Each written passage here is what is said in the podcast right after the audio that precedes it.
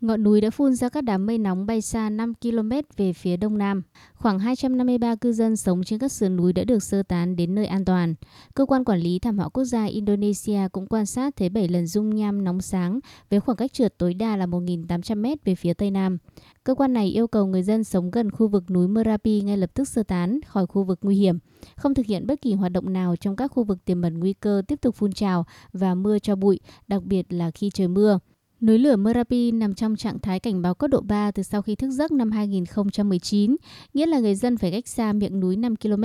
Lực lượng chức năng cho biết có thể nâng cấp cảnh báo nếu núi lửa có những hoạt động mạnh mẽ hơn. Núi lửa Merapi cao gần 3.000 mét, nằm ở ranh giới giữa hai tỉnh Yogyakarta và Trung Java của Indonesia, là một trong những ngọn núi lửa đang hoạt động mạnh mẽ nhất thế giới. Hiện có khoảng 250.000 người dân sinh sống trong bán kính 10 km.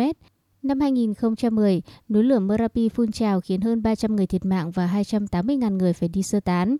Vụ phun trào mạnh mẽ nhất của núi Merapi xảy ra năm 1930 cấp đi sinh mạng của 1.300 người.